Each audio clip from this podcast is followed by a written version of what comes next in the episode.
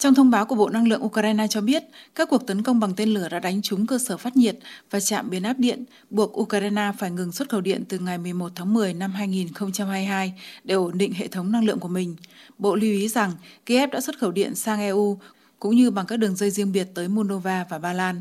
Ngày 10 tháng 10, Cơ quan Tình trạng Khẩn cấp Nhà nước Ukraine cho biết năm khu vực đã bị mất điện hoàn toàn sau các cuộc tấn công vào buổi sáng.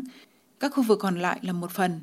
Văn phòng của Tổng thống Ukraine kêu gọi người dân giảm tiêu thụ năng lượng nhiều nhất có thể vào buổi tối, không bật đèn và không sử dụng các thiết bị điện. Trước đó, quân đội Nga đã tiến hành một cuộc tấn công lớn với vũ khí chính xác cao tầm xa vào các cơ sở kiểm soát quân sự, thông tin liên lạc và năng lượng của Ukraine. Trong cuộc họp với các thành viên thường trực của Hội đồng An ninh, Tổng thống Nga Putin nhấn mạnh rằng các cuộc không kích này nhằm đáp trả cuộc tấn công khủng bố do lực lượng đặc nhiệm Ukraine tổ chức trên cầu Crimea và các cuộc tấn công khác do họ tổ chức vào cơ sở hạ tầng dân sự. Đồng thời, nhà lãnh đạo Nga cảnh báo rằng Moscow sẽ đáp trả cứng rắn trước bất kỳ âm mưu tấn công khủng bố nào trên lãnh thổ Nga.